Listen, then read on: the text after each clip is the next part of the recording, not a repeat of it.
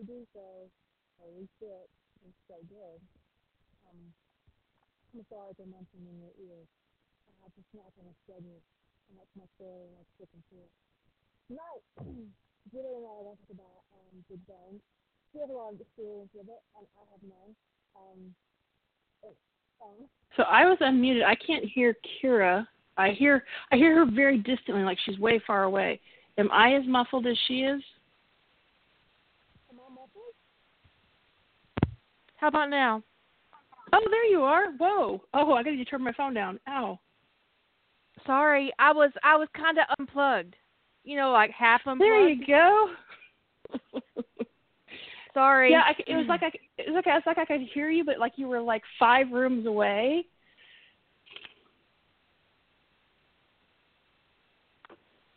I was not plugged back. all the way in, Rogue. Yeah, I'm back. Yeah. Anyways, I had inadvertently made a a joke about experience, and I didn't. It, it wasn't on purpose. I promise. I wasn't. Uh, there's no way I could legitimately say that I have no experience.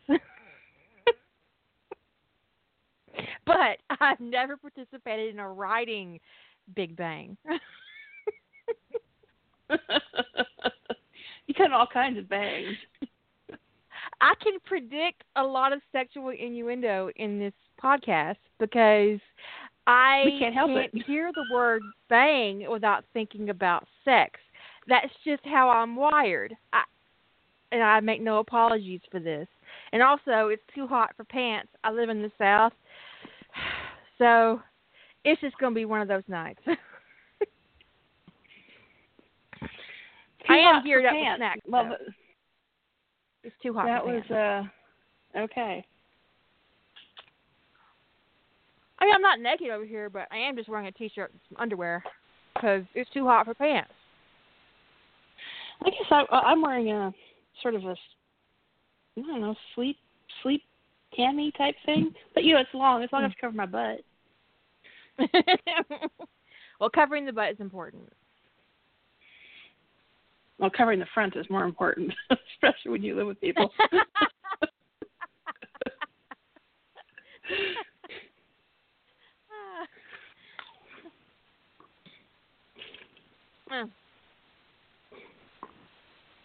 So Big Bang. Big Bang. There's not. I think that. Well, you looked up earlier. They kind of they were kind of a a reprisal of the um what happened when the zines kind of went out, which it's a good thing that zines went away. Um, I think somebody was trying to probably preserve the author artist collaboration thing without the you know illegal activity. Um, or question activity of questionable legality. Because I'm sure not everybody made big profits on zines, but it certainly went that way. And the zines that still exist, they're charging like 25 bucks for an ebook. That's bad juju. Um, but you know, when I first came into fandom, like you know, back in the late 90s, zines were a big thing, and and, and bangs were taking off, and um, I found the idea of bangs really intimidating. I don't know why, because it's not like I was posting my work as I went. Really rough trade is more intimidating. Um, I don't know. I just thought it was kind of like um, it took me a while to want to try to participate in one. And I did eventually. I participated in several now, but I did eventually way back then. Um, and I liked it because it's it's it's the it's a challenge designed towards completion, right? That you're going to complete Mhm. something. Um, I think I like it, it's still you're a little bit in a bubble, but you're part of a community, right? You have there's usually either back then it was like a Yahoo group or something. Um, now you have websites, or some people run bangs on AO3. I don't understand how that even works. Um, because I think one of the things that makes bangs work is the community aspect of it. And you kind of lose that when you're in a um, an environment like in AO3 or trying to do it through email or something like that. Um, but it's a lot of um, it's fun to be that. So when I do bangs that don't have that kind of community aspect in it, of you know authors helping each other out, it becomes less fun um, working out, you know, you have problems, you work it out with people. And um, some banks pr- prioritize the secrecy of the story above anything else. I'm not really a big fan of that. It's great to kind of keep things kind of. You want a big reveal, of course, but it's um, when you're trying not to give data away and you're really really focused on not revealing too much, it kind of sucks the fun out of it. So um, and it makes it difficult to get support in any kind of public way, like on the community website or whatever. Um, I, I've never run seen a bang two two bangs that run the same way. they all seem to have little tweaky rules that are different. Um, but I don't know. It's just it's really it's fun. It's fun to have that kind of community in um, that kind of a community in, in environment um, to, to do uh, work on a story in. And somebody asked about what exactly is a Big Bang. Um, a Big Bang is a 50k story or more, and um, there are people who have different uh, have. It became difficult to get people to participate in 50k challenges, which is weird to me because Nano is a 50k challenge, and a lot of people participate in that. Um, but people have changed that. Some people just call anything anything a bang. Anything can be a big bang. They'll call 5K or 10K or 15K a big bang, and it doesn't meet the traditional definition of a big bang because um, there were they would call them like mini bangs, um, reverse bang. A reverse bang is where the art comes first and then you write a story. A bang is where the story comes first and then there's art at the end. So it's a collaboration. Um, reverse bangs typically have a shorter length than um, a big bang because typically in a reverse bang, I think I think that was probably a nod to um, it's a little bit more difficult to work from a prompt for some people than it is to work from their own original idea. So um, I've seen reverse bangs with as little as 3,000 words as the minimum. Uh, I find three thousand. Yeah, I, I find. Know, I find tiny. I never That's participated tiny. in a bang, but I don't understand how anything under 50k could be considered big. I mean, I'm a wordy bitch. Maybe that's just me. Well, that's the reverse if you have bang. six months to a year to participate in a bang, and 3k is your goal. Yeah. Okay. Yeah, because the reverse bang, reverse bang is about it's about a five month cycle on a reverse bang. Um, and I've like I said, I've seen them as little as three K. Now I've seen mini bangs that were five K. I think actually I think the the five K was a micro bang. Um, but the funny thing is when you allow any love any length, it, it just kind of starts the bang part of it starts to lose any meaning. If you're going to do a mini bang, the thing about the shorter bangs is if I were doing a shorter bang, I would cap out the top half. Because if you're doing a, a mini bang and you want to do 10 to 20k stories, then that's what you should expect is 10 to 20k. Because if you just have anybody signing up and somebody submits 120k, I, I don't know. It's just weird to me. I don't know. But a big bang traditionally, a big bang is 50k or more. Now, there was an extreme big bang challenge that was a hundred k challenge. Um, mm-hmm.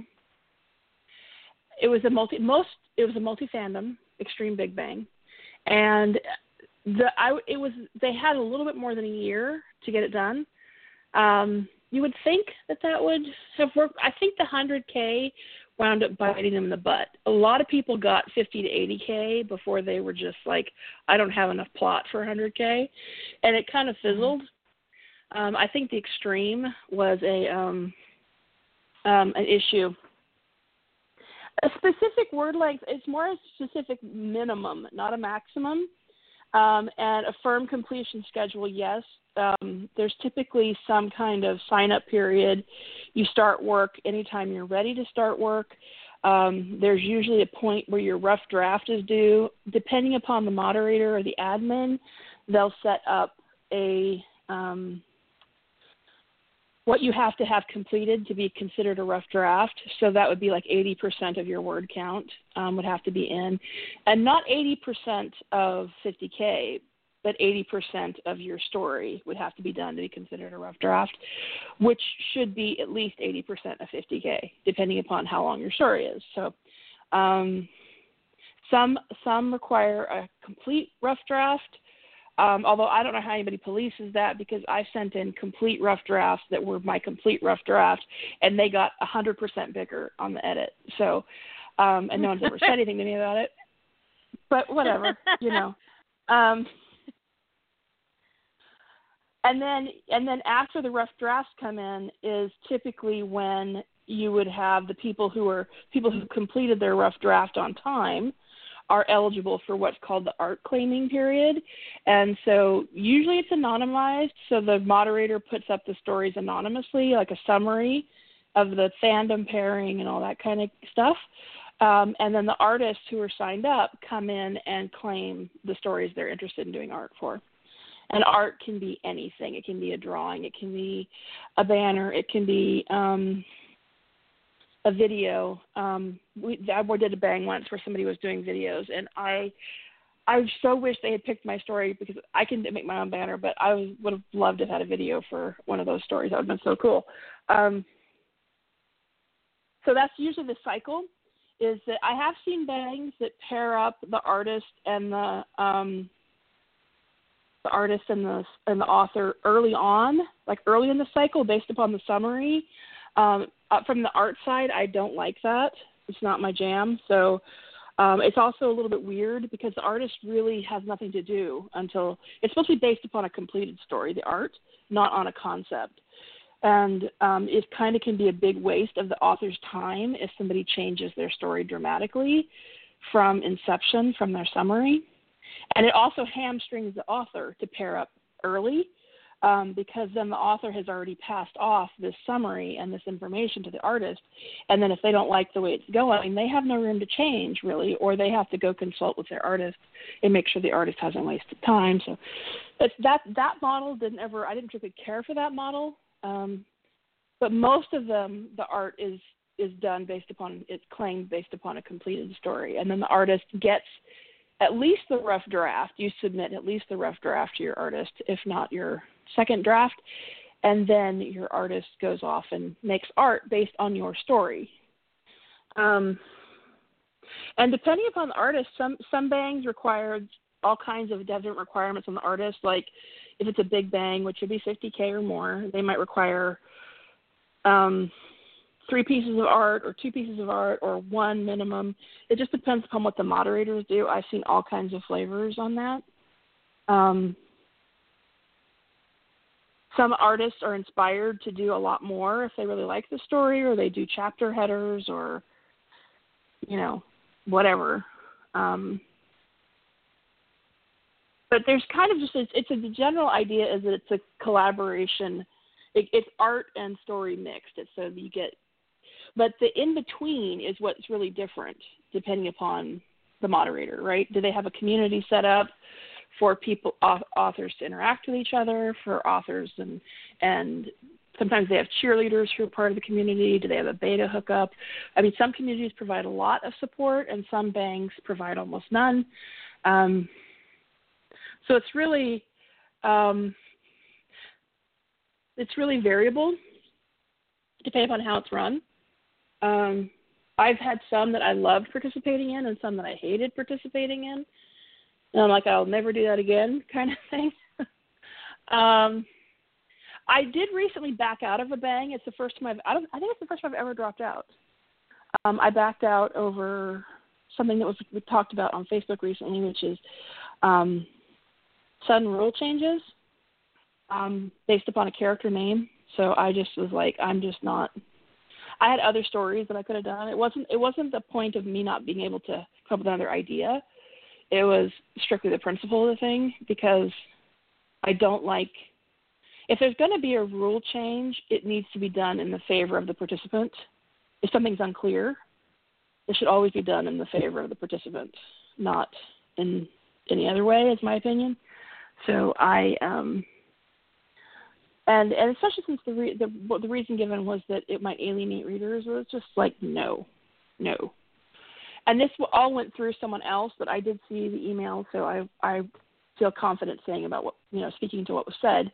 Um, but when I heard about the reason why she was stuck, all of her ideas had it would have broken this rule that wasn't a rule.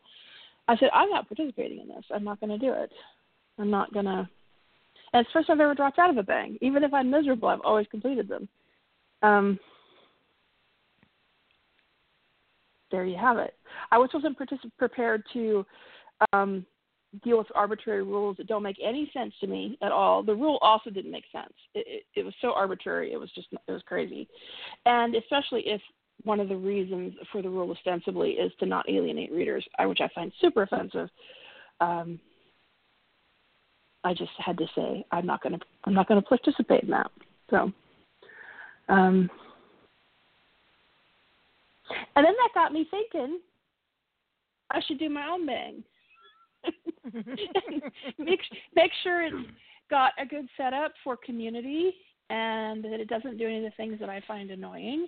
And you know, that particular um, mindset is basically the the the story behind rough trade and wild hair. mm-hmm. It's like, well, we don't like what you do. We're gonna go do our own thing.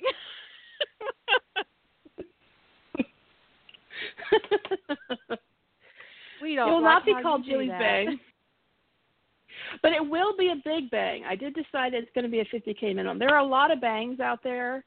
Um, I'm going to bang you all. Actually, I'm going to bang as many of you as sign up. So there you go. Um, Wow. there are a lot of bang. There are a lot of bangs out there that are short, and I felt like I wanted to do a traditional big bang.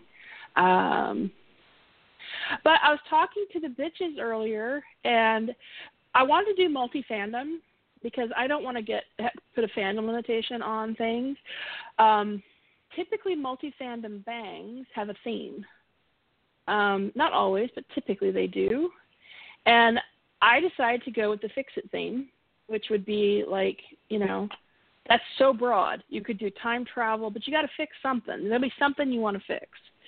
And so um, we decided to call it the Quantum Bang, which is just hysterical. It's, it's it's hysterical. So It has many meanings. many meanings. but mostly it amused us. Yes, it was mostly because it was amusing. Yes. So I, I don't, the site is not up yet. I do have um, I do have the domain quantumbang.org, um, so that's already taken care of. Um, but uh, I'll give you the rough dates that I have right now. I didn't want to. I wanted to be careful about rough trade challenges because, um, well, a I'm going to be pimping it to a lot of people who participate in rough trade, and I don't want to pull them away from that. Um, and since it's a year-long challenge, I don't want to stomp on any major deliverables being due when rough trade's going on. So sign-ups would start you limit our own Um, fun. yes, exactly. Signups would start on August 1st. Uh, so I'll have between, you know, I'll have like a month and a half to get the website going, which is plenty of time. Um, even around my writing, because I only have to do 40K in uh, July. So signups would start on August 1st. And um, posting would be the first two weeks of June. And the art claims would be in um, March, early March. So you would need your rough draft due um, roughly around the 1st of March. And then your final draft would need to be completed by the 1st of June. So um, that should give that, for your rough draft, you'd have from August 1st to March 1st approximately to get that done. Uh, 50K in seven months ish um, for your rough draft. And then um, and then, of course, some people will be taking breaks to do um, rough trade in that time, uh, November Nano. I hope. I hope. Um, you could wait and well, you couldn't, can't post it. You can do nano, but you can't do rough trade for a bang because we don't want stories that are posted online already. Um, yeah, so you do 50k and then you'd submit it, and then the art claims would be in March, and you would have between March and sometime in late May and early June to finalize your story, and your artist would have that time, that two months, to get their art done, and then um, July would be a quiet period, meaning it's rough trade again, and then we'd start the next round again in the next in the next August. It's just one time a year. I know a lot of challenges run two bangs a year. Um, I wouldn't do that because I have three rough trades to do. So I think it's good because a lot of times after a rough trade, I'm kind of at a loss as to what I want to do next. So, but I've resisted the idea of of doing many many um challenges on rough trade because I feel like the schedule we have is really good. We have our spring trainings, we have our boot camp and then we have nano. I just I feel like it's a really good um schedule. And so I've been resisting doing little mini challenges to stimulate myself, which is why I was doing those prompts on the rough rough trade forum to kind of, you know, keep my juices flowing. But I think having a Big Bang project in the background would be good. I've never participated because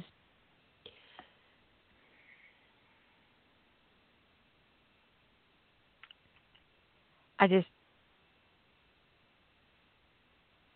what my I I don't I don't want to harp on it, but my my um my experience with the Sentinel fandom and with those stupid awards where I won some and they got mad at me for winning because I was a new writer and I didn't write Blair the way they wanted and I ruined their last year of of their awards.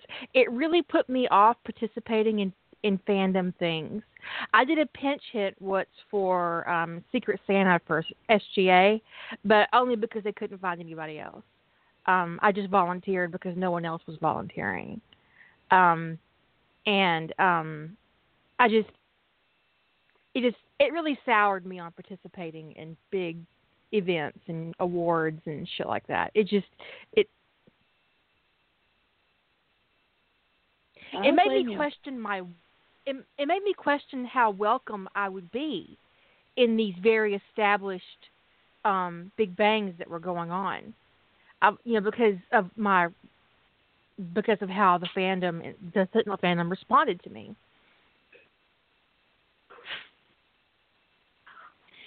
Yeah, I could see that. I could see why that would be um, a factor in how you would feel about going forward in fandom challenges. Um, and pardon the door slamming. okay. Um, but um, I could I could definitely see I would I would probably feel the same way. I would probably feel in your in your shoes I'd probably feel the exact same way. Because having a bunch of resentment lobbed at you um, when you haven't done anything is just bullshit. I I just it just put me off. I don't blame you. It would put me off too because it's really it's really terrible shitty behavior. And I'm not someone who has a problem with confidence, or uh, you might have noticed.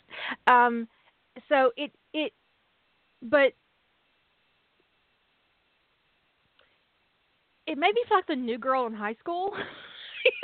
when I wasn't even the new girl in high school, but it made me feel like that. I was like, this is this is some juvenile bullshit, and I was I just noped out of that part of fandom uh, across the board um, which is really funny because then I turned around and created um, Rough Trade, where obviously my welcome was it was was assured because it was my shit. is that is, is that crazy? I don't know. I mean, you know. No, I don't think it's crazy.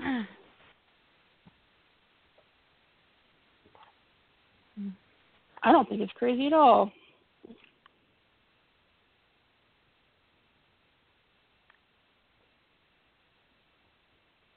But for the record, no one's told me I wasn't um, welcome on my own challenge yet. mm. I mean, that is the fandom way. Is that when when we get treated when some when things don't go the way we like or whatever, or we don't like the way something is run or whatever, we go and we um um do it do it do our own thing. And write five thousand dead air fics. That's right. Um, isn't that why you're just- a fan to begin with? They did something you didn't like, it pissed you off. You came over like, I'm gonna find a fic. If I can't find a fic, I'm gonna write one that fixes this bullshit.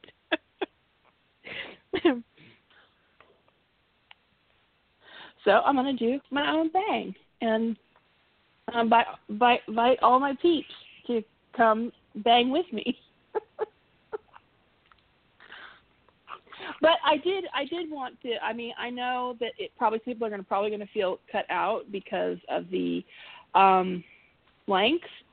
Um I will say you have you could start working on it now, folks. All it has to be is thematically is to fix it and I don't care what fandom. Okay, that's it. That's your well, no, no pedo. Okay, so yeah. I, I'm gonna try not. I'm not Are you gonna gonna try not to put. RPF? Um, I'm on the fence about it. I really do find it like super offensive.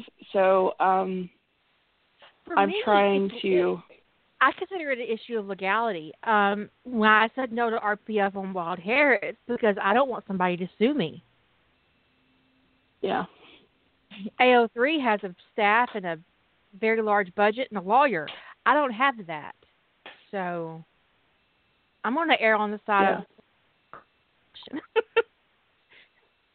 Well, I think I mean it's a little bit different in, in that if I decide to host stories on on the site, which we might, I wouldn't allow RPF for sure. Um, but if um, if if it's elsewhere,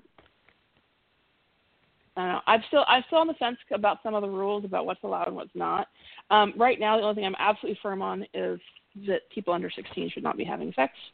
Um, and and beyond that, um, I'm just I'm not gonna I'm not gonna if if you do something that I find creepy, you know, just you got to do warnings. You got to do warnings.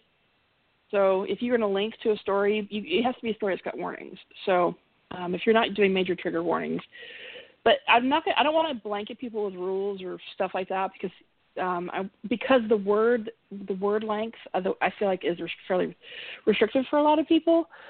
Um, so I still have to kind of refine about what what the thought is about what's going to be allowed. But I am going to try to keep the rules fairly minimal in terms of content, um, as Right. long as you warn about what your content is. Because if you don't give adequate warnings, that's that could be victimizing our, our the artists who basically when they claim your story are on to some degree are agreeing to read it um, they may get into it and find that they aren't that they just can't continue reading it for some reason. Um, i did that. I had that happen with one story. It was they warned for violence. I wasn't expecting as much violence as i got into with the story and i did have to back out of reading the whole thing. Um, I did get a detailed synopsis from the author, and they were okay with the fact that I couldn't finish the story. Um, but if an author, you know, I, I'm not going to spring stuff like rape or underage sex or um, major character death. Actually, there shouldn't be any underage sex, but there shouldn't be any kind of rape or major character death that is sprung on an artist unaware. So they need to know what's in the story in order to um, claim it, and that's just. Um, I think that's just good That's manners. just the way. It is good manners. Um, and so it's part of being a it's, it's part of a challenge community, and the artists and the authors are supposed to be working together. And traumatizing your artist is not um, being a good citizen. So, um, yeah. So, you know, there's going to be some rules your about what you- reader is not being a good citizen. I agree. Um, what people, if you know, what you do. Um,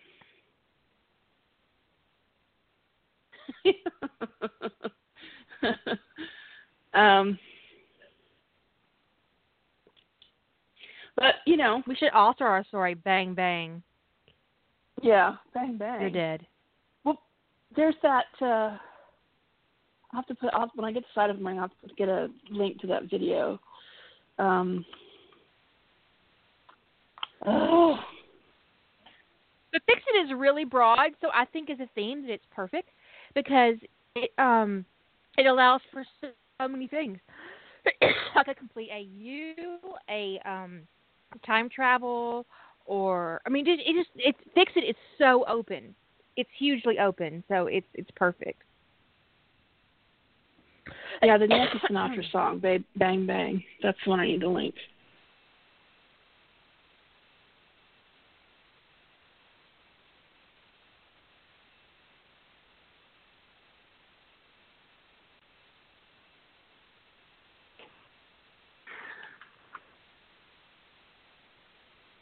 Yeah, if you can't if you can't find something to do with fix it, uh hmm. Well, Mm. I don't know, man. Find something. That's that's I such a I it's such a broad challenge. Story I've ever written. So much Yeah. wrong with canon that I need to fix. Yeah. Which is I why don't I, don't write stories in where I'm not- because I think Farscape is perfect. Yeah, and fix it doesn't have to mean something obvious. It can just mean an interruption in canon, right? It could be um um the interruption could just be um like you just have a single tiny event that takes a character's life in a different direction. And it's We, not um, anything it doesn't have to be the big overt of quantum. What was that thing? What was that thing that I found earlier that was really cool when we named it?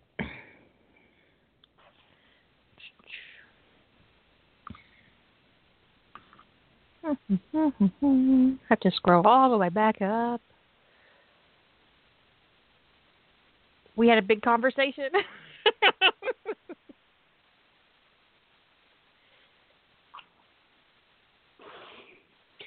You may have put that in bitches. I did put that in bitches. In physics, a quantum, plural quanta, is the minimum amount of any physical entities involved in an interaction. So it can be about the ripples of a of a tiny little event, a little Because a tiny a little nudge. the butter the tiny little event can have dramatic impact. Um, so yeah, so you can have a huge fix it, like the the big fix it, like the granddaddy fix it, the big kahuna, whatever you want to call it, is time travel. Yeah, Okay, which but I the adore. little teeny, the little teeny tiny fix it is just something as small as somebody tripped and sprained their ankle and they weren't in place to get shot one day, or um, they ran across somebody else because they leaned down to pick something up, or I mean, it could just be a really teeny tiny thing that ripples out to a new opportunity that takes them in a different direction in their life. Or it could be consequences for actions, bad actions. That could be your fix it, where you're addressing something that Canon didn't address, like dead air. If you're addressing that bad behavior rather than letting it slide, that's a fix it. So fix it is super broad. It's um, um, about as broad a theme as I can think of, honestly. Um, so we wanted to do, I wanted to do like really broad theme, really broad on the fandom side, and then the, it's going to hit you in the word count though. And honestly, I, I, I'm, I'm, I would probably because I'm more interested in you finishing your story than the the literal rule. I would probably give like a 10% variance. If your story is dead finished in the edit and it's 45k, I'd probably let that slide. Yeah, I mean, 'cause So- I would never want somebody to pad their story just to make word count, but 30k would be a big difference. You know. Yeah. So if you did your best effort and this is your story and it's done and it isn't quite meeting the word count, I'm not going to be militant about that. I have to be really oh, militant Oh, me oh about God, word you count. asshole! How dare you not meet your word count? I know. I had to be really militant with me in a challenge where I was off by 300 words. I would have told Um, him to kiss my ass. Uh, that's just me. That could be why I'm not naming these big bangs. So somebody asked up above, up in the civil, asked if there's going to be any restrictions on the artwork. Um, I can't think of why I would restrict artwork in any meaningful way. If you want to do a drawing, that's fine. If you want to do a digital image, that's fine. If you want to do a um, digital manipulation, that's fine. If you want to make a video, that's fine. Um, if you want to do a pen and pencil drawing and the author's willing to give you their address and send it to them, I don't care about that either. Um, I can't imagine. I mean, the only the only thing that would be, I think, it could think of restriction restrictive, is if there's really triggery content in the in the artwork. I wouldn't want it viewed, visible, um, on on the website, where people are going to be scrolling yeah. past it. So, violence against children or animals. Yeah, if you if you made art for them and they were happy with it, um, the art you would need to link on the site would have to be a toned down version or an alternate version because I wouldn't want trigger content in. Um, I wouldn't want trigger content on, visible on the site because when it's visible, when it's a visual like art, people scroll past it. They can't get away from it. I wouldn't want to have to look at it. So that's the only restriction I can think of. Otherwise, the media is up to the artist. Um, and honestly, traditionally in Bang, the um, the author doesn't get to influence the artist in this way. This is the author presenting a story and the artist interpreting it artistically. Um, you, it's up to, but on the other hand, that's up to the artist. You know, they can ask. Now, up to the author. You know, you know, the artist can give the author as much input as they want. You know, like if they want to put pictures of the cast in the in the images, they could ask, you know, which pictures do you prefer or whatever.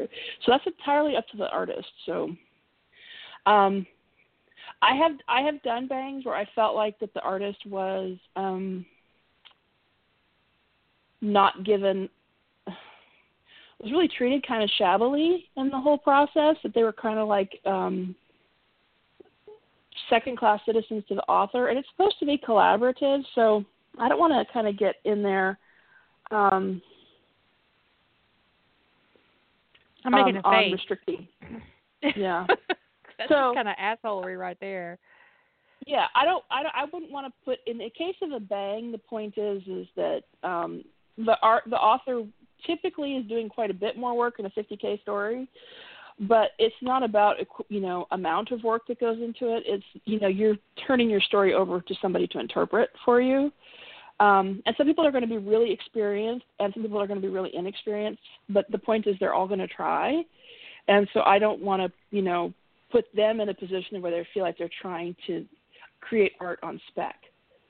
You know, it's supposed to be hands off. They give you something, and some art, some artists are really, you know, if there's something in here you hate, let me know. Um, the last artist I worked with on a bang, she was really, really helpful in that um, there was just a little, one little thing in the arches said, anything that's kind of making you nuts. What do you think of this? And it was a mock-up, and it just had a particular image that was a particular thing that I particularly hate. And I just told her it was like just a pet peeve of mine is this one thing, and she was super cooperative about taking that out. Um, but beyond that, I didn't try to influence her, and I only wouldn't have even said it if she hadn't asked. So because she gave you know that opening, um, I was like, was like, well, there's this one little teeny tiny thing. If you don't mind taking that one thing out. Um, will there be minimum amount of art? Uh, no. Um, Probably not. Um, I'm thinking, you know, Is that a thing? um, some some some bigger challenges do have a minimum. Like um, you have to produce, you know, at least a banner, um, or if you produce them like a wallpaper, that's all they need. Um, some some challenges I've seen require if they have a multi-chapter fic that you have to do their chapter headers. Um, I'm at So, the point I yeah. kind of like to do my own chapter headers. yeah, I really I mean, need that whole I- collage I- thing. I like it a lot. one one well one is the minimum you have to do one you have to do something um we were talking about it, it because it's multi, one of my one of the issues with multi with multi fandom with unlimited fandoms is you may not have artists who can participate in um in some of the smaller fandoms because they don't know them. And they're not comfortable trying to make art. And i talked with the with the with the bitches and um what we'll do is for those unclaimed art and small fandoms and stuff is we'll at least get you set up with some, you know, nice collages for your story. Um, but it'll be a little bit more interactive because we'll have to, if it's not a fandom we know, we'll have to get you get some information. Uh, but so everybody will get something. So everybody will get art of some kind. Um, it just may be if you choose to write in a really tiny fandom, and we can't, and no artist signs up for it, which is nothing, no reflection on the work. Um, some somebody in the moderation team will get you set up with art. So it'll be. Um, and if be, we have be, a lot of um, participants, we might take volunteers for that. yeah. If anybody likes doing collages um, and they want a pinch hit for anybody who doesn't get um, a banner artist or video artist or somebody who draws images, I have to tell you, I've had a couple people draw images for my stories. I almost get like hand drawn images. I almost get teary every time it happens. I don't understand what that's about. I, art always makes me unsolicited art always makes me really happy. But I just I love getting really, art in my mailbox. It makes me so yeah, I get, get really, art I get really, email. I get really email, I get really email over it. So there's like no bad art that somebody gives you. It's just the coolest Some thing. of my favorite that art on my site is from Sybil. She drew me um, uh, a really awesome image uh, of bait for Sentinels of Atlantis. It is my favorite piece of art on the site. I, when I got it, I was so excited. she yeah, Sybil is just banging, banging. She's really good. Speaking of bang, she's banging. She she didn't meet a unicorn and she did Ah, that flight. She did that flight scene from Emergence where Tony lands on um Gibbs' back. Uh, that was just incredible. Oh, Sybil's So- actually in the chat room. I wasn't blowing smoke up your ass. here. I mean it. It is literally my favorite piece of fan art I've ever gotten. Um, I love all my fan art, obviously, since I have a whole section of my website dedicated to it. But when I that base image, I took my um, laptop downstairs and showed my husband. I was like, "Look at this!" and he really liked it too. He asked me what it was from, so I was explaining the story to him. And um, but yeah, that image was actually my desktop on my laptop for like a whole year. but I love getting art in the mail. Yeah, art is just it's it's super it's super cool. It's like, oh my gosh, somebody liked what I did so much they went and did art for it.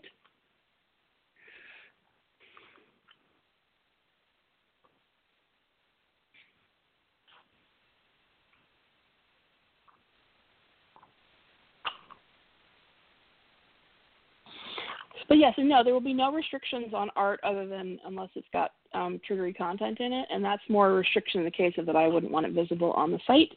Um, but yeah, you can do whatever you want, and you can do as many pieces as you want. I've had stories that I've done art for where I really like. I just did a banner, but sometimes there's sometimes it's I say just a banner. There's this one story I did art for that I must I spent so long on that banner trying to get the right mood and capture this one scene in the story. Um, and there's been other stories where I have felt inspired by um, the work, and I did chapter headers and buttons and space, like the scene spacers for them. And it's sort of sometimes I turn over a lot of artwork, and it's sort of like you don't have to use it all, but just do what you want. And sometimes I turn over a banner, and it was like, it doesn't seem like it's equivalent effort, but sometimes it is. You know, I think the hardest I ever worked on a on a piece of art was a single banner. So.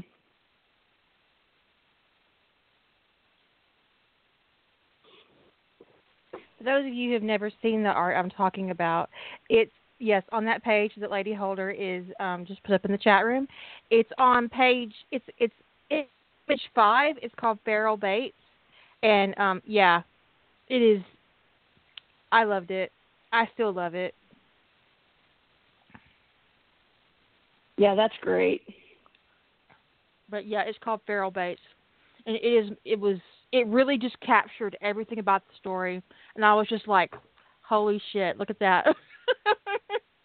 because a lot of times when you're writing you um I have I have well when I write it just kind of takes in my head like a movie and I often wonder if anybody else is seeing that seeing what I see. And so that image I was like yes she saw what I saw. That's what I saw. That that was it. That was yeah. It was great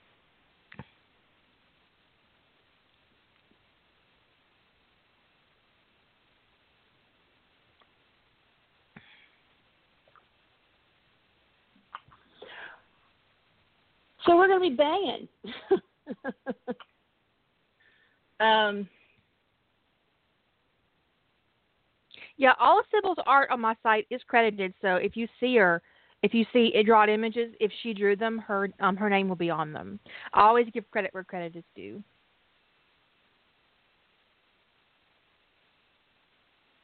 Yeah, all of all of them have who the artist is on them. And also, Sybil has a comic, um, a coloring book you can download um, on the Wild Hair Project. Yeah, that's really cool.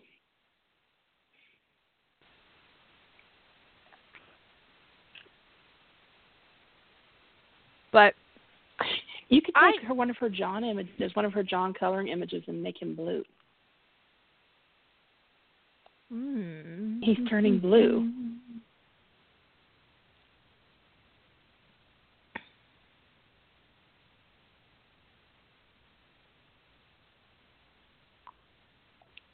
The, the the coloring book took a year.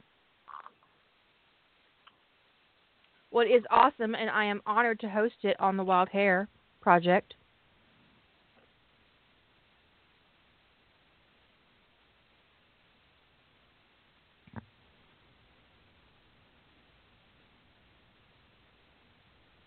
Oh yeah, didn't she do one with the? Maybe I'm thinking of the wrong thing.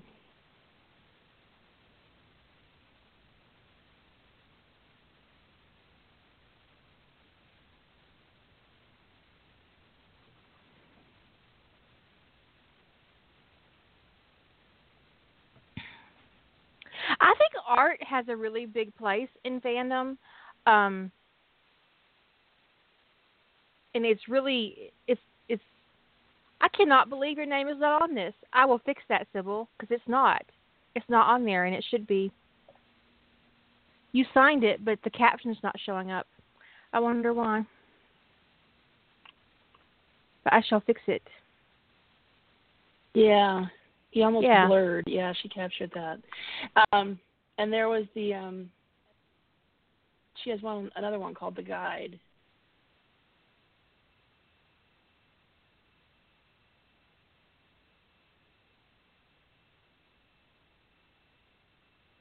I wonder why that caption isn't showing up. That's irritating. That plug-in, me and that plug-in don't always get along. Yeah, the art plugins are awful. I mean, I've been through so many of them, and I just got tired of rebuilding um, the portfolios.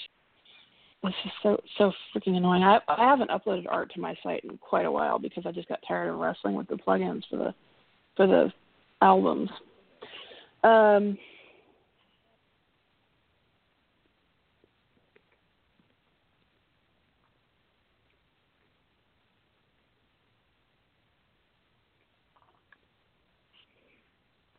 So someone asked me in I am just now, um, not in the chat room, but in instant message. Maybe they're not in the chat room.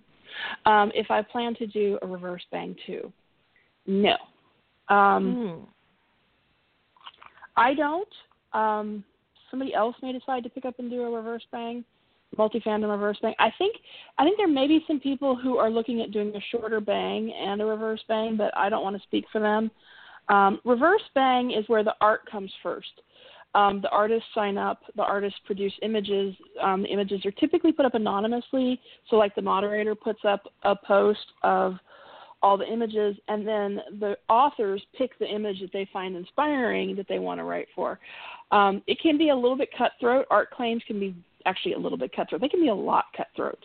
Um, the last few reverse bangs I've done, um, people people like you, there'll be like four or five responses in the first two seconds that the that it opens from the time it opens. Um, and usually people are picking like their first three choices, and it's like first come first serve. Some reverse bangs they do a thing where if there are more authors than artists, after everything is claimed once, then they go and they do a second round of claims for the people who don't have art yet. Um,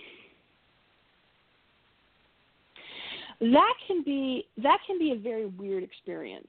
That whole second round of claiming thing. Um, and here's why. here's why it's weird. Is I've seen claiming for art stall out for days waiting for people to claim. So like let's say you've got 30 pieces of art, 50 authors, and you get 29 pieces of art claimed and then nothing happens for days.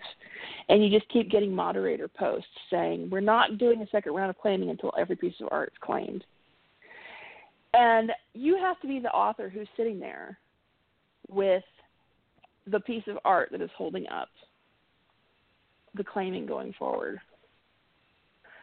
It is just this is why I have mixed feelings about it, about the second round of claiming. I don't know what to do when you have more authors that is better than that. Um, it, it's one of the reasons why I was really uncomfortable in the reverse bang is because um,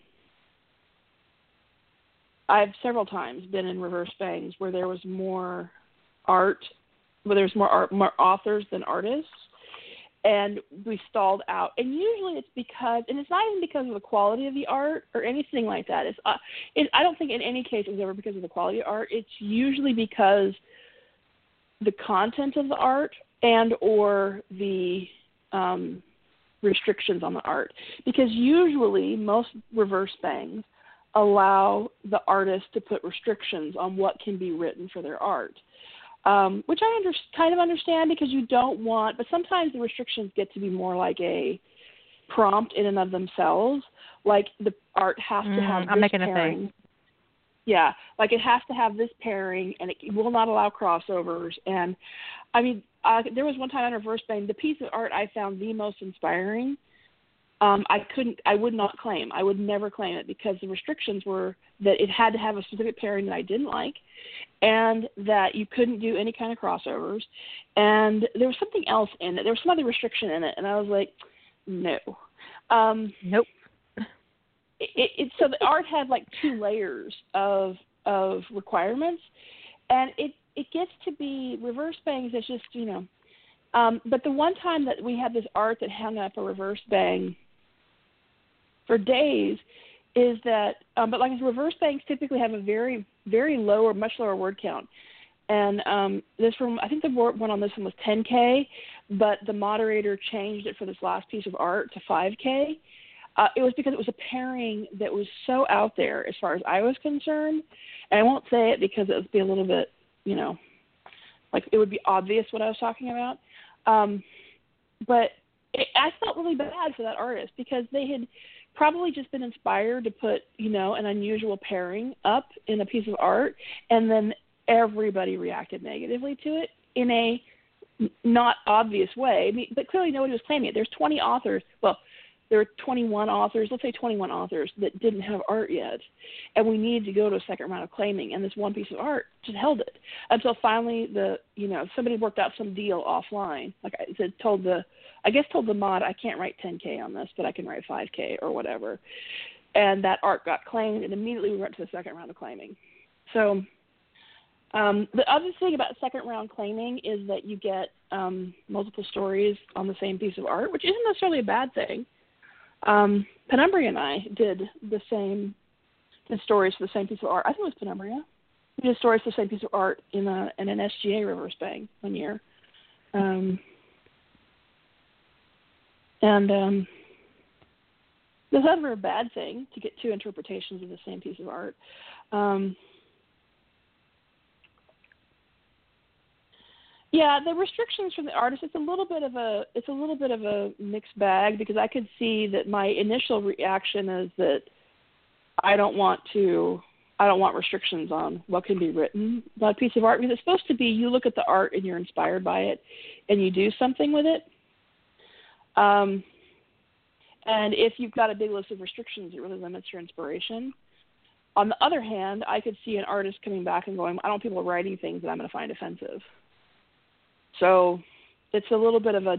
That's one of the reasons why I don't really it's don't really want to run a reverse bang. Is it's a little bit more emotionally charged in a weird way. I don't even know if I can explain that well. Yeah, I think that I think that was that was a, a great way to put it because well the thing is is that it's both I I don't consider myself an artist in that respect. Um, but creating um, is a very intimate process anyway, and um, I think with the reverse bang, sometimes you create situations where um, both parties come in with judgment. And if you're letting artists determine what their author can write, then it's starting out from a place of judgment, which can hurt feelings.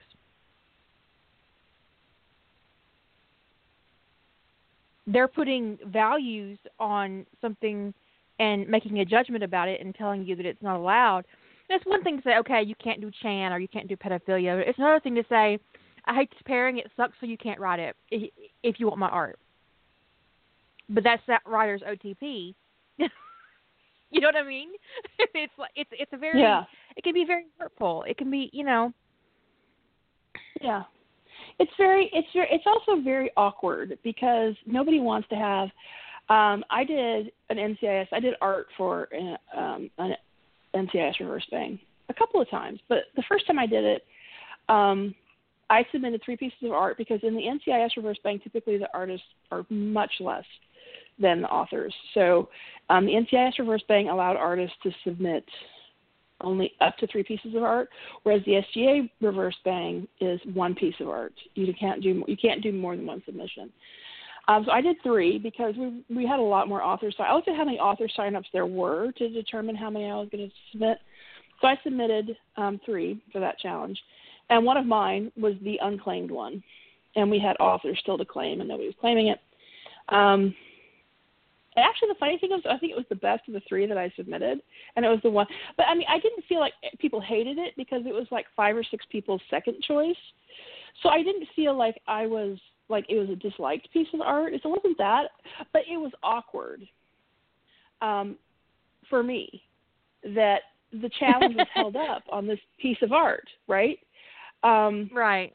And so, fi- and so finally, I, you know, I wrote the moderator, told her I wasn't, I wasn't, I wasn't upset but that I would rather pull it and resubmit it another year uh, or use it for a story of my own than have it just sit there and the challenge is not progressing because that was weird. It put me in an awkward position as you know. Um, and I didn't. I, it wasn't yeah. a fun experience. I, like I said, I didn't care that people didn't want to write for that piece of story, that piece of art. That that part actually didn't bother me because inspiration is a funny thing, you know. Um, mm-hmm. And so that that part didn't bother me. What bothered me was the feeling of okay, the challenge is held up. We're not progressing because the next step in that challenge is revealing who the art or, artist author matchups. And so I wrote the moderator and told her she could just pull it, you know, just pull it out and let's move on.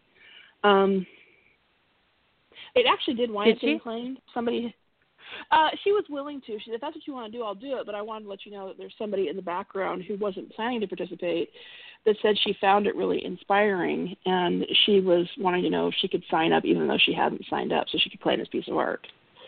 So I was like, well, if she really wants to do it, but she shouldn't be signing up and putting herself in a place where she didn't plan to write just so that this art isn't hanging around out there. So um, it did wind up getting claimed, and it, it was a very nice little story that went with it.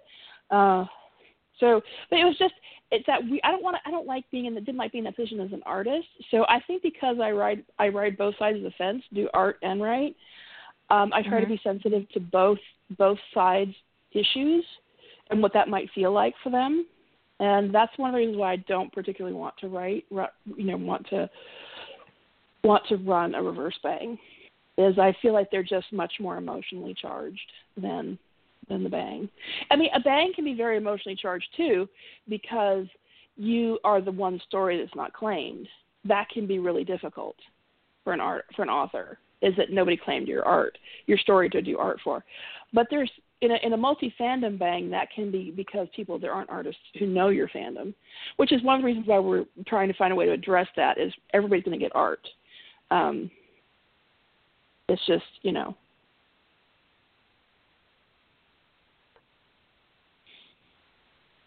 try to minimize hurt feelings because we don't want it, it's it's weird when there's the not claiming thing. Um, well, okay. Let me ask you a question. When you put the summaries out and the titles in the summaries, is is, is it going to have author names attached? No. Or just okay, okay. It's anonymous. I've never seen one where the authors were revealed where where it wasn't a bloodbath. The only times I've ever seen yeah, them go in ways where there weren't weren't he, hurt feelings is when the author when it's anonymous about who wrote it. Now, one of the things I might try to do if the authors are receptive to it, and I, this is just something I've been thinking about, is sometimes really good stories don't get claimed for art because the summaries suck. Um, so some of us can't write it, summaries, and I, I include myself it, in that. Um, it may be a question of I might ask in your sign up form if your summary sucks, are you open to coaching?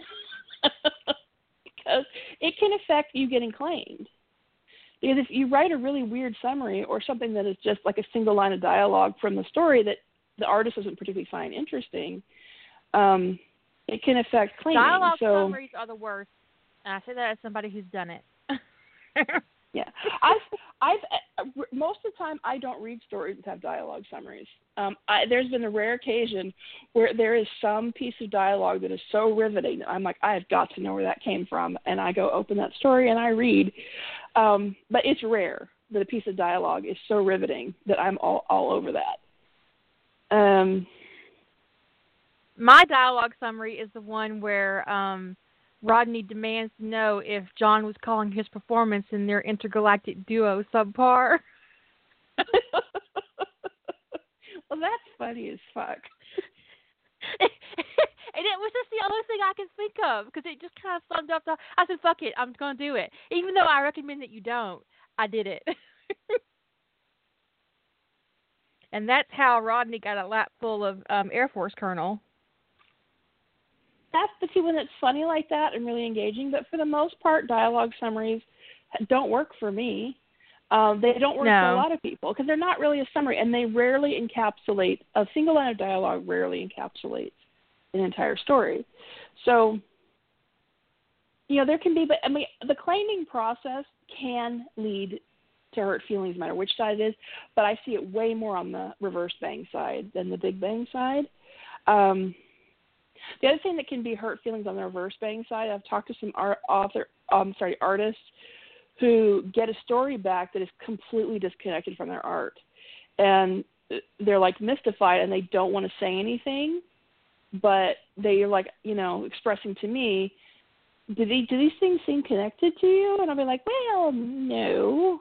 No. Um, I've done the, the thing. Here's the thing. I've done way too much hurt feeling counseling around reverse bangs ever want to run one of my own.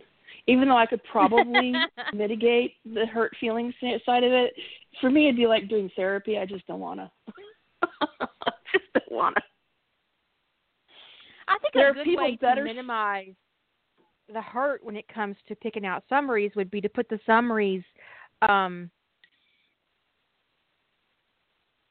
in a post and moderate all the comments and not approve them. Just keep them unapproved and then make the selections. And that way, no one knows if 10 people asked for their summary or only one person asked for their summary. Oh, that's a good idea.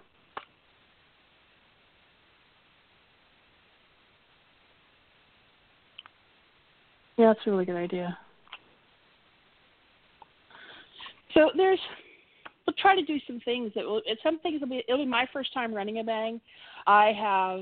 Um, I've pinch hit a couple of times. Uh, that's my first experience actually, way back when in X Files was pinch hitting, filling in for somebody who um, didn't do something on a reverse bang. Um, And reverse bangs need pinch hitters, and bangs do not. That's one of the big differences. Is, is that if that's one of the reasons why I my preference about big bangs. Some people do the matchup on the artist and the author early on. I would not do that personally because there's no need for pinch hitters if the only people who get art claims are people who've completed their stories. So you're not wasting anybody's time. Um, I've also mentioned pinch hitting is when somebody steps in at the last minute and produces a story, and usually they get a lower word count than the challenge requires because they're stepping in to do. So, like if somebody does um, the SGA reverse bang, typically is a very big bang reverse bang. There's usually lots of art. Um, they usually have a ton of artists, I mean, a ton of authors. It usually goes to a second round of claiming. But if a story only has one author and that author drops out, they get a pinch hitter to come in and write the story. Um, in a bang where um, the art is not claimed until there's not a, claim for the story until the story's done. There's no need for pinch hitters, and pinch hitters is something that you're doing. It's extra moderation burden, extra admin burden, and it's it's not necessary if this person has to submit a completed story. Now, some bangs allow people to still post and be participate in the bang, just not get art if they're running late. Um, I'm on the fence about that particular rule at this time. I need to think about it because uh, there's good and bad about that. The spirit of the bang is the art art author collaboration. Um, if if somebody's just coming in at the last minute, they're kind of not in the spirit of it. Um, but on the other hand, if somebody's just really running behind and they actually finish, they're signed up and they finish before the posting date, I don't know that I would want to restrict them from being able to post. So it's it's a little bit of a mixed bag.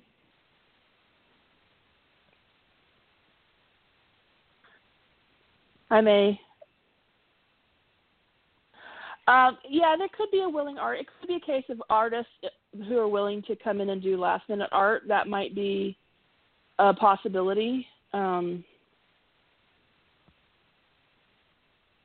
So that's something I could because I would I want to try to be as flexible as possible without um I don't know without putting a undue burden on me and b um, or the any of the other admins and b putting um, people in a situation of where they're putting effort out for nothing. Um, that's one of the reasons why I wouldn't do an early pairing on artist and author is because I would not want an artist to produce art for a story that doesn't get finished. So, because that's just crazy cakes. There's usually all kinds of rules in bangs about, you know, you, when you you lose, like in a reverse bang, if you don't finish your story, you lose any claim on the art. That makes a lot of sense because it's for a specified challenge period. Um, some stories, some I've I've seen some big bangs that had a rule that if the only art you were ever allowed to display with your story is the art produced in the challenge. I would never be that be that draconian. Um, because that's like saying that if your story, if you write a 150k behemoth and you get a banner as a as a part of the challenge, which could be the most beautiful banner ever, that's not the point. and you have 50 fans of that story who submit you art saying that you can't display it or you never get to participate in the bang again is that is so draconian that I don't even know what to do with myself. But I have seen bangs with that rule. Um, That's a you are only allowed to happen. Oh yeah, that's a no for me. It's, and how do you no. how do you police that? They have a telltale squad that runs around and tells on you. Yeah, exactly. I'm making shit up. I don't know for sure. I'm just making. That's probably exactly what happens.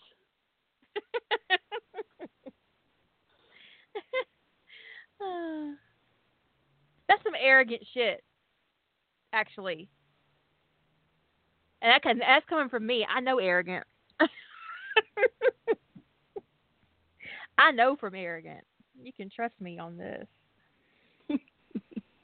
I mean, I would certainly prefer it if, because of the collaboration aspect of the bang, that you separated out and gave um, credit to the person who was your collaborative partner for the bang in helping do the challenge. But if 50 other people gave you art, well, good for you. You must have a really great story. Display that shit. So, uh, I, I see. I like I said, I I don't want draconian rules. I don't want to have to have a bunch of rules. Um, I don't want to have to have you know to be trying to police people's content. Um, I just want to create an environment where people, because I really like bangs. I really like them. I like the I like the it's kind of a juxtaposition to rough trade, which is an inception, a creativity challenge. And bangs are about creating an environment. It's a long haul and it's about getting to a finished product.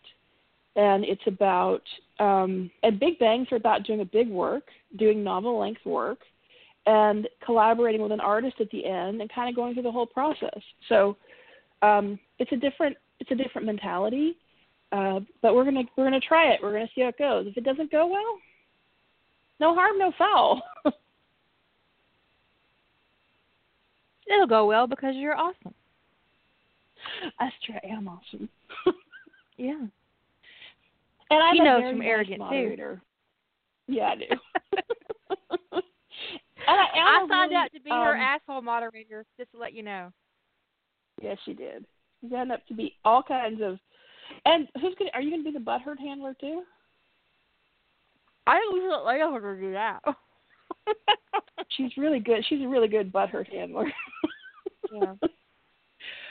um, but I want to create an environment where people really want to participate, um, and that they um, firm and honest. um,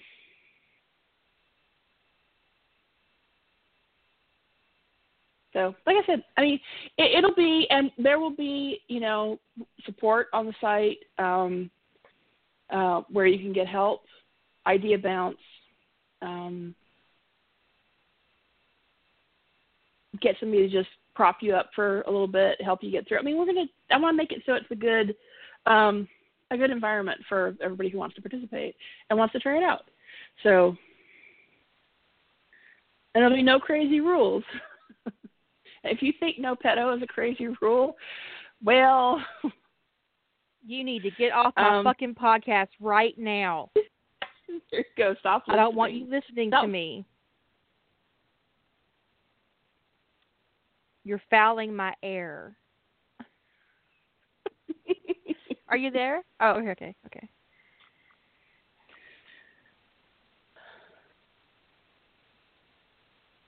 he'll just probably be a very rude butthurt handler over the over that rule. Um, Yeah. I actually did have someone email me to complain about the no Chan pedophilia rule on on Wild Hair. Um, they weren't a member. Um, just to be, you have to go look the member list to see who who it was. They're they're not a member of the site. Um, but if you go to Wild Hair and you click on, you know, the option to fill out an application to join us, one of the things it says at the bottom is that we don't allow um, real person fiction, and we don't allow Chan or pedophilia writers on Wild Hair. Not only can you not post it, but if you ever posted it online, I don't want you anywhere near me. and we will look. And I do look. Yeah, we look. Um, and it's um, and they and they were and they and they told me that I had no right being so restrictive.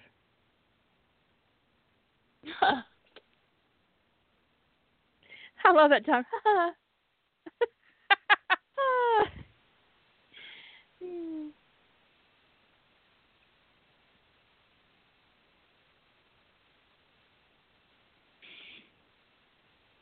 I told him to kiss my Um, ass if you're concerned about what I said in response, and then told them if they emailed me again that I would report them for um, harassment to Google. Um, and I told them I had their IP address, which I demonstrated. Um, and then I followed their IP address all the way back to their work location since they were emailing me from work. oh wow. So I said, if you want to email me again, talk about this, I'll be more than happy to call your boss and ask him why one of his employees is advocating um, child pedophilia online at work. There was never any more emails.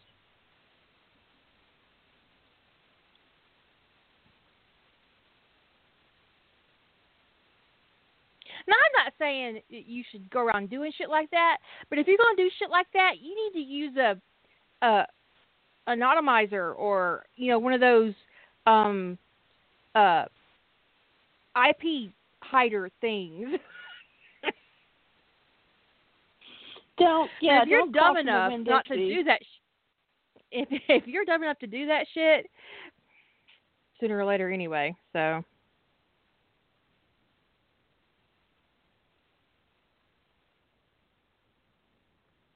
just insane, just insane. But yeah, people have complained about it. Um, one complained about the RPF and um, didn't appreciate my podcast either because they complained about the RPF. So I sent them a link to my podcast, and they responded and told me that um, I was a judgmental twat.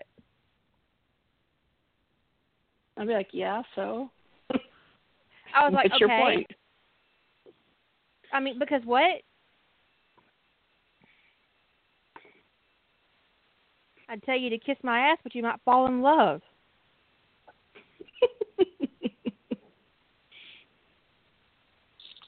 Just saying.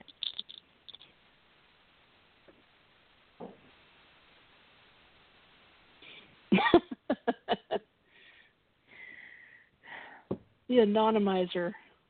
the anonymizer. I'm just saying that you need to. If you're going to do stupid shit on the internet, you need to, you know, protect your identity. I'm not super awesome at that shit, and if I can figure out where you were based on your IP address, you got problems.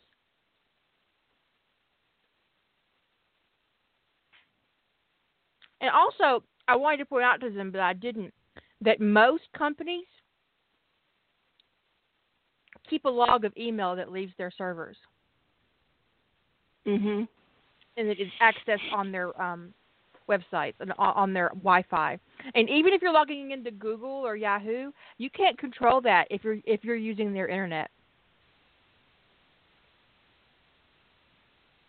Just saying. They can be up in your business legally because you're using their internet. Yeah, they can they can preserve your chat logs even on a um no matter what you unless unless you're using a VPN client, um, it's stuff you do on your phone over their network. So tip, pro tip here, folks. If you're at work and your work allows you to connect your phone to their guest network, which my company did, and you're doing questionable things on your phone, turn off Wi-Fi before you do questionable things because you're your more phone. protected from a private. You're more protected from a privacy perspective on your phone than you are on your company's Wi-Fi because it doesn't matter that it's your phone. You're connecting to their Wi-Fi, and they can preserve every single thing you do.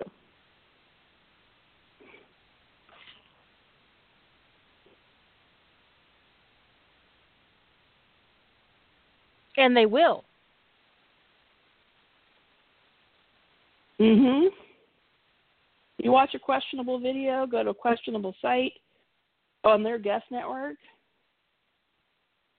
And as an employee, depending upon um, the last company I worked at, if you if you had a list of phones that they supported security protocols for, you didn't have to even connect to the guest Wi-Fi. You could connect to the employee Wi-Fi network. So it's just you know, be careful. Just if you're going to do crazy things on your phone, turn off your Wi-Fi first. Don't be a dumbass. Yeah.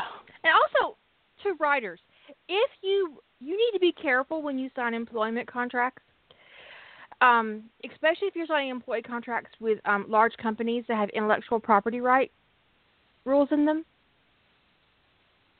Because I had a friend whose company tried to claim her novel as their intellectual property. They failed, Wow. but they tried. The only re- and the That's only ballsy. reason they failed is that she never wrote at work. They could not prove she wrote any of it on a work computer. and on company time. Now, some companies' employment contracts, if it's in their domain, doesn't matter when you did it, where you did it, what equipment you used. You could have been on vacation using your brother's computer. If it's in their domain and you work for them, it's theirs. So read that closely. I um created a um a workflow system for a job I previously had, and um when I did it, the the per, the person the company that I worked for um came around with an intellectual property contract for me to sign. And I read it, and they expected me just to sign it without reading it. I mean, they just they you could tell I could tell that they expected that. My my boss was sitting there, his boss was sitting there, this dude from legal was sitting there, and I'm reading through the and I every once in a while I pick up my pen and I would strike through something, and you, you would hear a from one of them. I don't even know which one because I wasn't looking up. And then I finished it and I passed it back to the guy in legal and I said, "You can go take all the stuff out that I marked out." Um and then come back to me with a new contract that I will read and we can discuss further. And he said, but I said, no buts. I'm not signing a boilerplate contract that gives you that gives this organization intellectual property rights over everything I create. I'm a writer. It's not happening you're not taking my intellectual property rights. So you go down there and you write a contract that covers this particular thing that I created on this particular date for this particular process for this job. And if you don't, I'm not going to sign it. But we can't use it if you don't. I, that's the problem that you have currently, isn't it? Now, if I need now if I need my own lawyer, you'll be paying for it, by the way. Um, we can do that too. They were all really unhappy with me that I didn't sign that boilerplate contract. That's just bullshit, though. I did ask the question at the last company I worked at for, which was high tech. The last big big company was high tech, and there was that clause, that intellectual property clause in there. Basically, anything I create that's intellect that could be considered intellectual property um, would be theirs.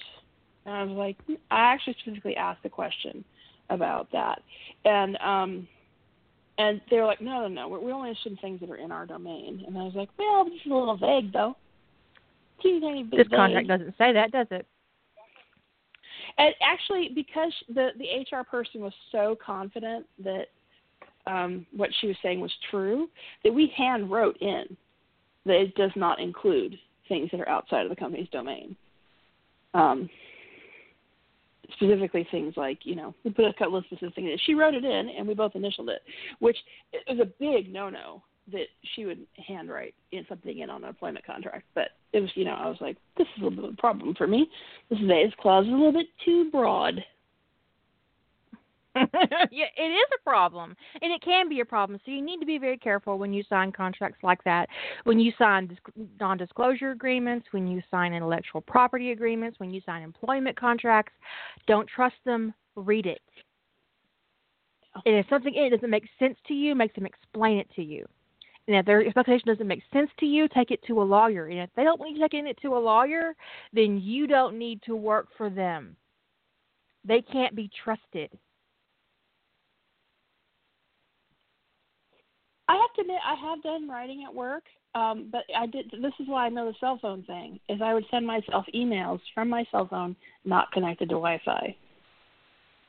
Da, da, da, little thumb action. But it was mostly, I mean, that's very that's a very inconvenient way to write. It wasn't exactly high volume. I used to work in audit. I wrote all the time during my audit, but I wrote on um my own um device. Mhm. I had one of those Danas. I love my Dana. I, I kind of miss it. I kind of want to get it out. Can find a battery for it.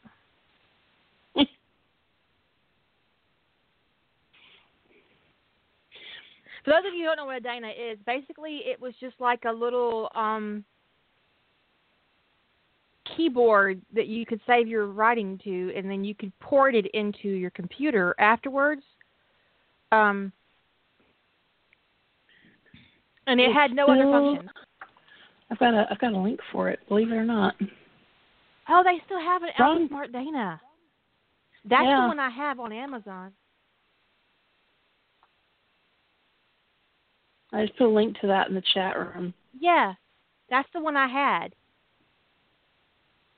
I used to be so good with the Palm number letter system. Um, so good with it with the stylus and that funky that funky alphabet they had that it Mhm. started like it, it infected my writing for a while because I was using the Palm all the time, and I would like draw my letters wrong, like my writing was weird for a while.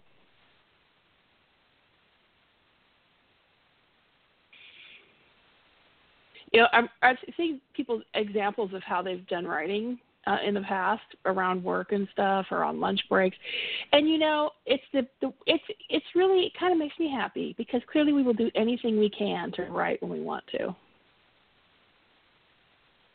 whatever it takes. I have a little foldable keyboard that I can use on my cell phone or my um Kindle now, but um I love my Dana. Makes me want to get it out, and see if I like, I- like I said, and find a battery for it.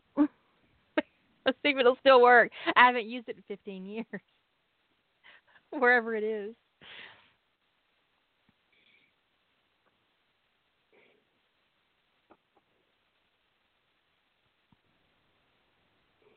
But I will say one thing about the Dana is that it was actually kind of a rare device to see out in public. So you would not believe the people who would stop and ask me, "Oh, what is that?" And I would have to explain it. So eventually, I just started keeping a printout of what the Dana was, so I could pass it out to people. Don't ask me that. I don't want to talk about it. Oh, you know what? Actually, it's it's, it's called a Dana, and here, and I pull out a sheet of paper and hand it to them. And they'd be like, "Oh, well, thank you. That's very cool." And then they walk away, and it was great.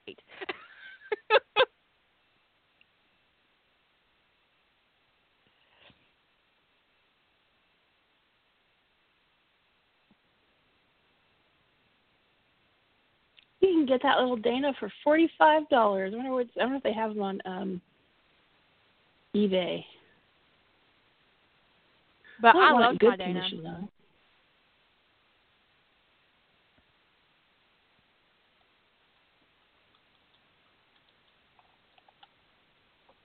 It's very light. Um, it's less it'd be less fiddly because I mean I've got a keyboard for my tablet which I can also use for my phone. Um, but you you have to have a stand and you have to have the tablet and you have the keyboard. Um, and the keyboard, both the tablet and the keyboard to be in a case. It's just it seems like ha- the all-in-one thing would be less fiddly. Of course, you got to get stuff off of it.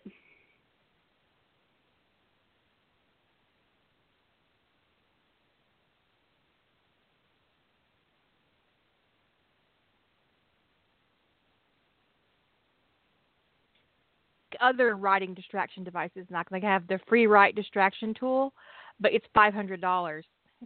Who has the money for that?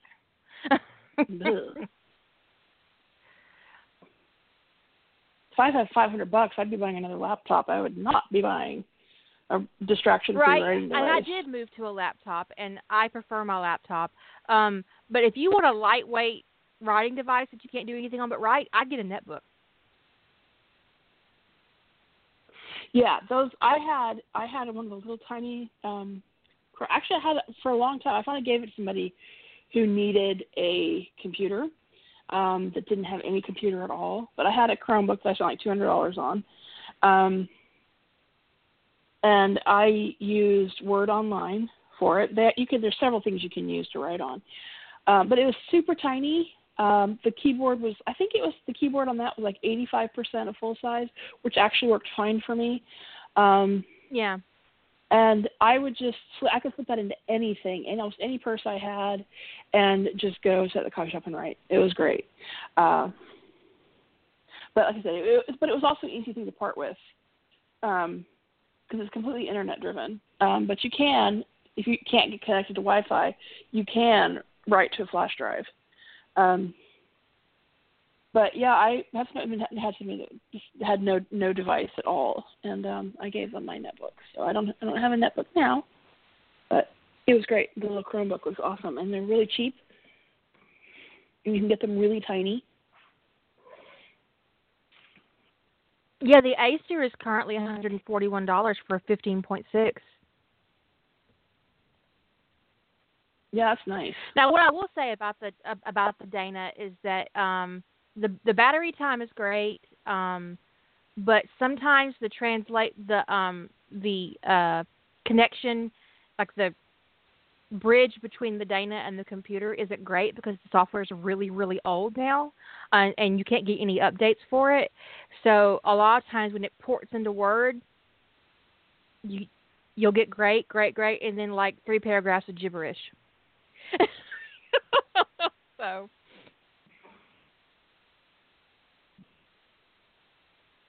So you have to be careful with that.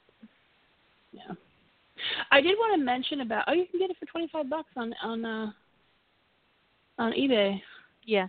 Yeah. But I did, I did want to mention about um because we had a big we had kind of a big little um big little there was you know one of one of the minions had a, a an issue with the bang thing and we talked about that.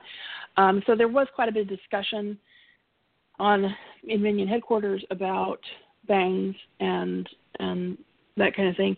There could be i don't want to speak for other people so i don't want to give names or anything but there could be other another um multi fandom bang um with different lengths or reverse bang coming. Uh so that's a possibility. So uh, if there are other bangs that are multi-fandom, um, or even if there are you know really good single fandom bangs that I know out, we'll put there are some resource lists out there for other bangs. Um, if you if you do write SGA, SGA does a reverse bang that is, continues to be ongoing. There's they're in process on one right now. Um, I think author signups are still open on the reverse bang. Um, they're doing art going to be doing art claims soon. Um, it, it's still one of the probably one of the bigger reverse bangs running around out there. It's even after all this time, um, the moderator is very engaged and very helpful. Um, so if anybody's interested in SGA reverse bang, um, who um uh, who runs that? Is that Estefy? The person, Angela something or the other. Okay, no, that's not Estefy. I don't think so anyway. Well, it's on LJ. Um,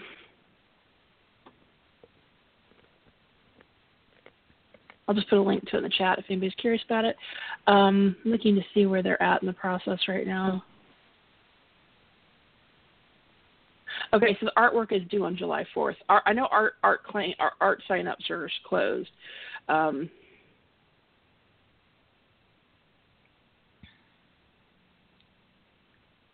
and author signups close on June 30th. So you still have a couple weeks left if anyone's interested in the SGA reverse bang. Um, I did this this bang once.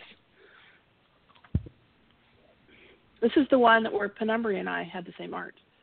So I'll put a link to this in the chat.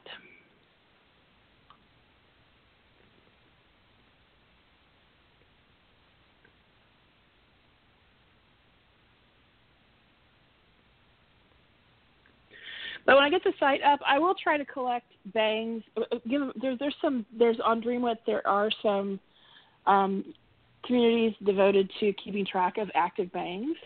Um, but I will try to you know round up bangs that either minions run or minions participate in. Um, you know, and just FYI. People, yeah, just just FYI for people. I know that the uh, word length is probably going to be um, um, an issue for some people. The 50K is going to be an issue. It's one of the reasons why a lot of people went to a lot of people started allowing shorter length stories. They went to 20k. You know, it's because of 50k they weren't getting a lot of people getting to the finish line. Um, I do want to try the 50k, uh, see how that goes. Um, so because you have a year, so, and I know there's a lot of other things going on, but you know, people do 50k in a month, so they should be able to do 50k in a year. But we're going to try the old-fashioned way and see how it goes. And um, like I said, if you sign up and you make a best effort, you make a best effort, and you don't get to that finish line, you know, just write me and we'll talk about it.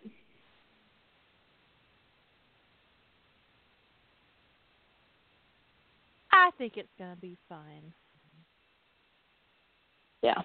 I think one of the reasons why I wanted to do multi fandom is because you do get some of the weirder rules coming in in the single fandom. When the things get really narrowly focused in a single fandom, things get a little bit odd because they're trying to, I think sometimes they're trying to do too much to preserve the essence of that fandom as they perceive it. Um, hmm. well, like limiting crossovers. Yeah, like limiting crossovers. There was one bang that had like a lot of um, there's a lot of stories and a lot of different universes in the same. Well, just as an example, I don't think there isn't an SGA bang as far as I know anymore. But let's say you had an SGA bang and you weren't allowed to do crossovers with the other SG universes, or not allowed to do crossovers at all, but especially not allowed to do crossovers with the SG universes. That would seem very limiting to me. Um, I, I, but, but they cross over in canon. I know, I know. So, um, come on now. you do get someone, you do still get sometimes with these single fandom bangs, which can be great for participation if you're in a popular fandom um, that are um, um, I don't know. It's just it, they, they try. I, I my my guess. I'm trying to give them the best the benefit of the doubt about why they're doing it. Is that they're doing it to preserve what they perceive to be the essence of the fandom, and they don't people straying too far from it. But I just I feel like that these opportunities, these challenges, are opportunities to get people to write, and I don't want to put a lot of rules on it. Um, there is one other thing I'm thinking about doing. This would be a very tiny thing, very small challenge. It and I, I this I have not worked out many of the details on yet because it's a little bit difficult. Um, a lot more. There's weirdly more logistics involved, which would be a Secret Santa, um, and how that would how that would run and how that would happen. Um, it would be a very short, minimal, a very tiny minimum word count, like three to five k, to participate. Um, I have really enjoyed the Secret Santa challenges I've been involved in, but I would like to be able to branch out to other fandoms.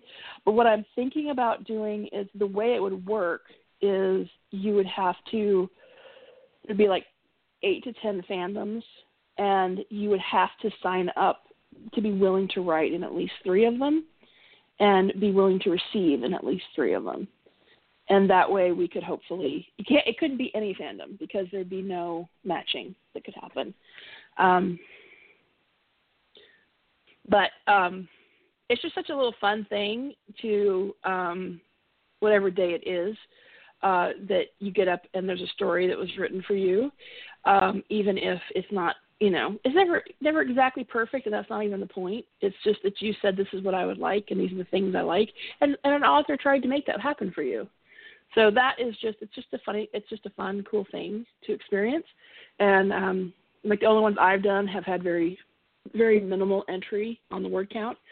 Um, but I'm still kind of trying to work out exactly how the logistics of that would work because I don't want to um, confine people to have to post on AO3, but I might need to use AO3 to do the matching. But that you don't necessarily have to fulfill on AO3. So I just got to work out the logistics of it to see if it's even possible. But a lot of people on the Facebook group expressed interest in Secret Santa um, mm-hmm. as like a mini little holiday challenge. Uh, but we'll see how that turns out and if enough people are actually interested in signing up to do it. Because you have to write and you have to you have to do both. You can't just sign up as a to get to receive story. You have to write one too. We shall see.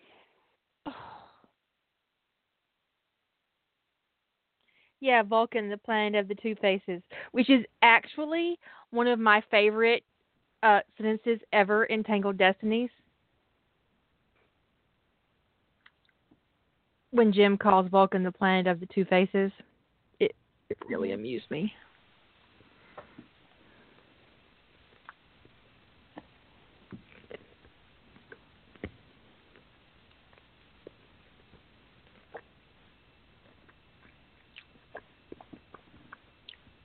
Oh my goodness. I I I have some pickles on my plate because I love pickles. Oh, my whole face just kind of seized up. That's some powerful stuff. Extra sour pickles. extra sour. I love an extra sour pickle, but. Oh.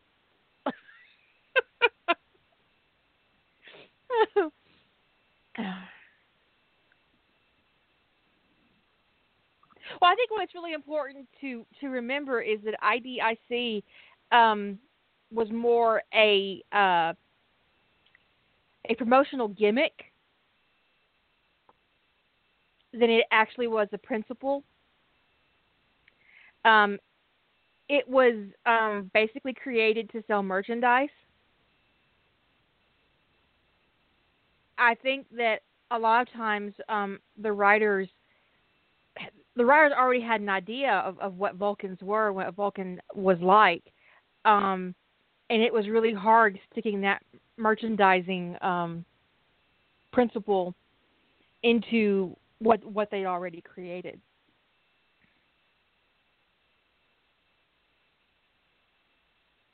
Leonard Nimoy was actually offended by the IDIC. He um he said that it was just a a marketing ploy, and um he didn't want to wear the little thing, um, the the thing on his uniform. He didn't want to wear it. Um, he said it was commercial and stupid. Did they do anything But I think it? that especially, well, especially in the books, I think it was com- no. They no that that was all it was. I mean, when it came up in the books, it was more like a joke, and I don't think it was mentioned in the movies at all.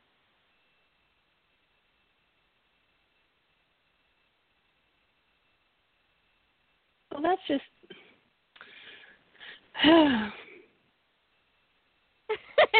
I hate. I, I'm sorry. I hate pointlessness. No, I just I hate pointlessness. I'm not really fond of inconsistency, and that's what it creates for me is inconsistency. I mean, because even in the animated series, it was obvious that the last thing the Vulcans were was tolerant.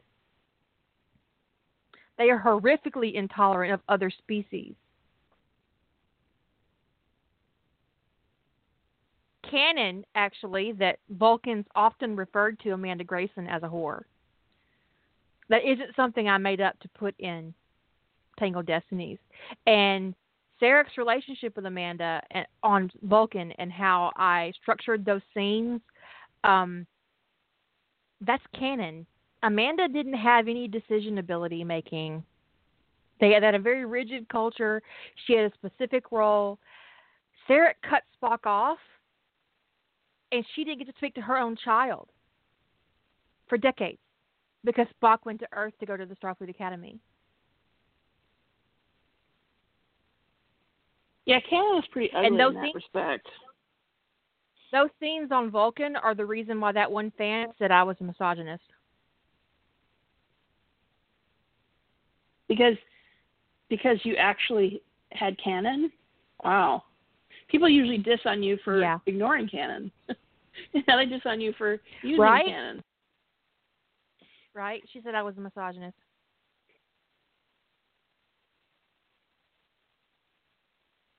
And the thing was, is it wasn't even on a thread about Star Trek. It was on a thread about Stargate, and someone had recommended that uh, somebody read Sentinels of Atlantis, and this hussy comes along and says, "Oh, you should be careful because she's a misogynist. Be careful reading all of her work." And then they went on to quote something about how Sarek didn't ask Amanda about going to Earth. And then there's a scene where Amanda's trying to prod Spock into talking about the decision to move to Earth. And she makes it seem like her husband didn't consult her or talk to her about it at all. But if you paid attention to that series, you know pretty much that Sarek does exactly what Amanda wants, exactly when Amanda wants it. Mhm. Um, and that he's never denied her anything. And that was just her way of trying to get her reluctant teenager to talk about his feelings. But I'm a misogynist. Apparently.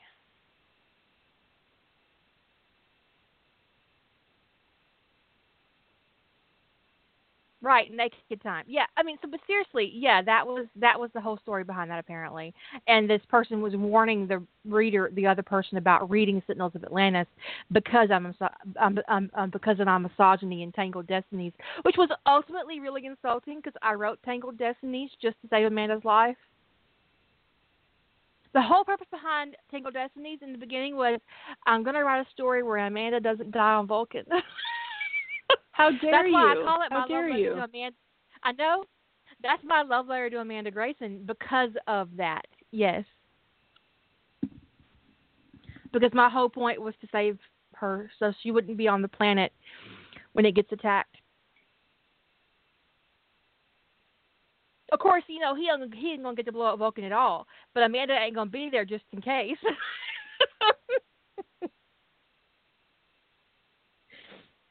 Because I don't happen Well, to think that didn't happen. Vulcan lives. People do jump in fandom. They jump a little too quickly to misogyny, that misogyny accusation.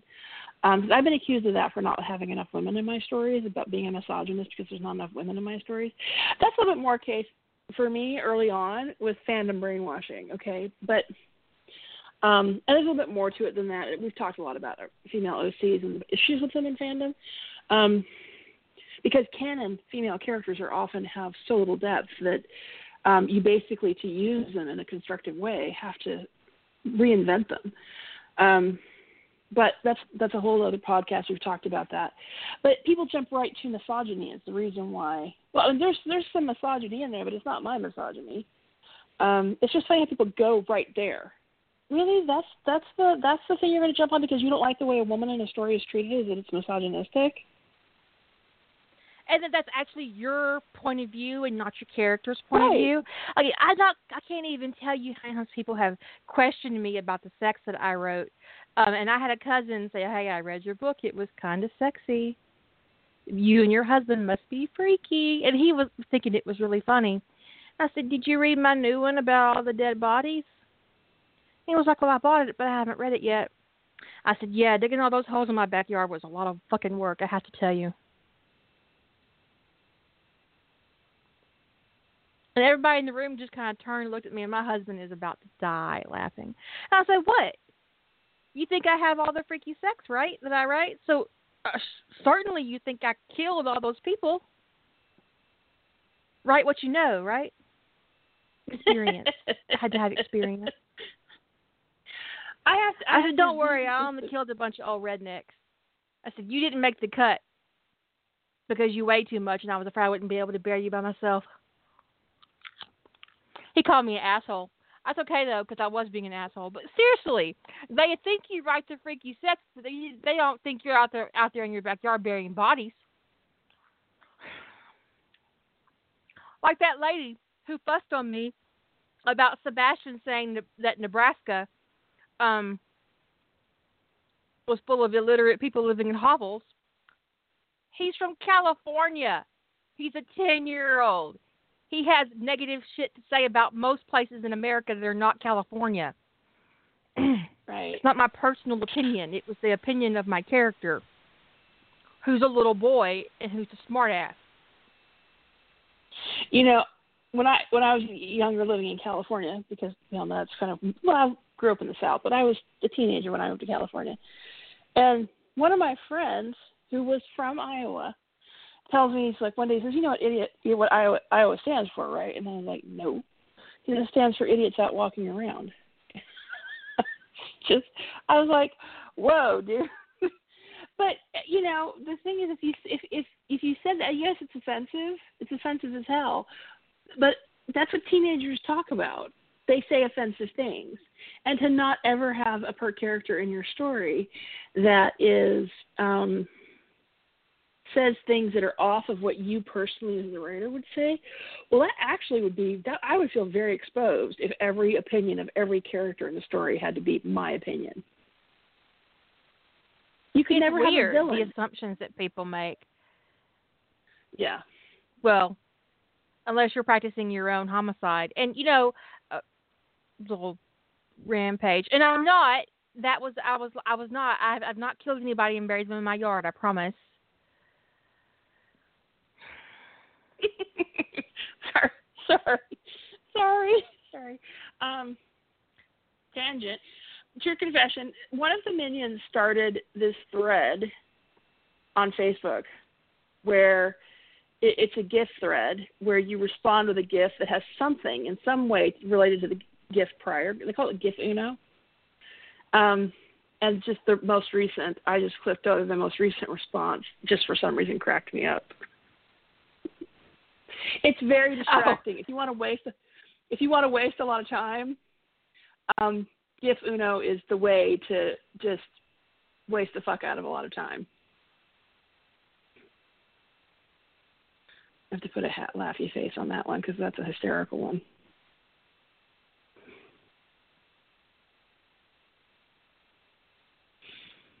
And in the other GIF Uno thread, we're fetishizing footwear right now.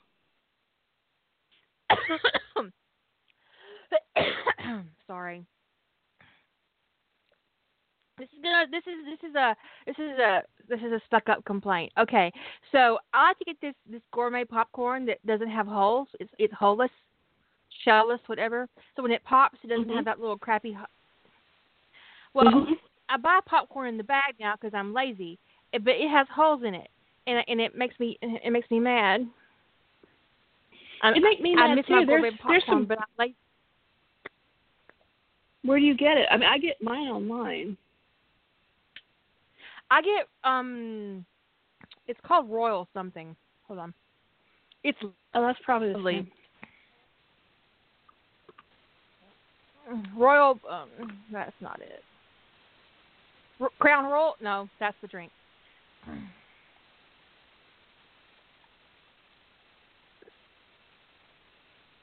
Crown Jewel. Crown Jewel. oh, that's the same place I get popcorn from. I you probably told me about this place. I get the little teeny tiny blue ones. Oh, Little I love. whole- I, I I I have to have the hulless though. Um, it, yeah. it- it's my favorite, and my favorite uh hulless popcorn is um I like the baby pearl, but you're talking about the baby the baby blue sapphire. Yeah. That's yeah, yeah, one. yeah. I think. Um, I like the baby pearl. I like the baby opal. Um, and I also, but also, I love the Southwest Gold. So if um you're into popcorn like I am, go to Crown Jewel. You will not regret it. They make awesome fucking popcorn. It's not cheap, but it's really, really good. And I highly recommend the baby, the baby line, and um the Southwest Gold. But you can get like a little package deal where you get a whole bunch of samples. Um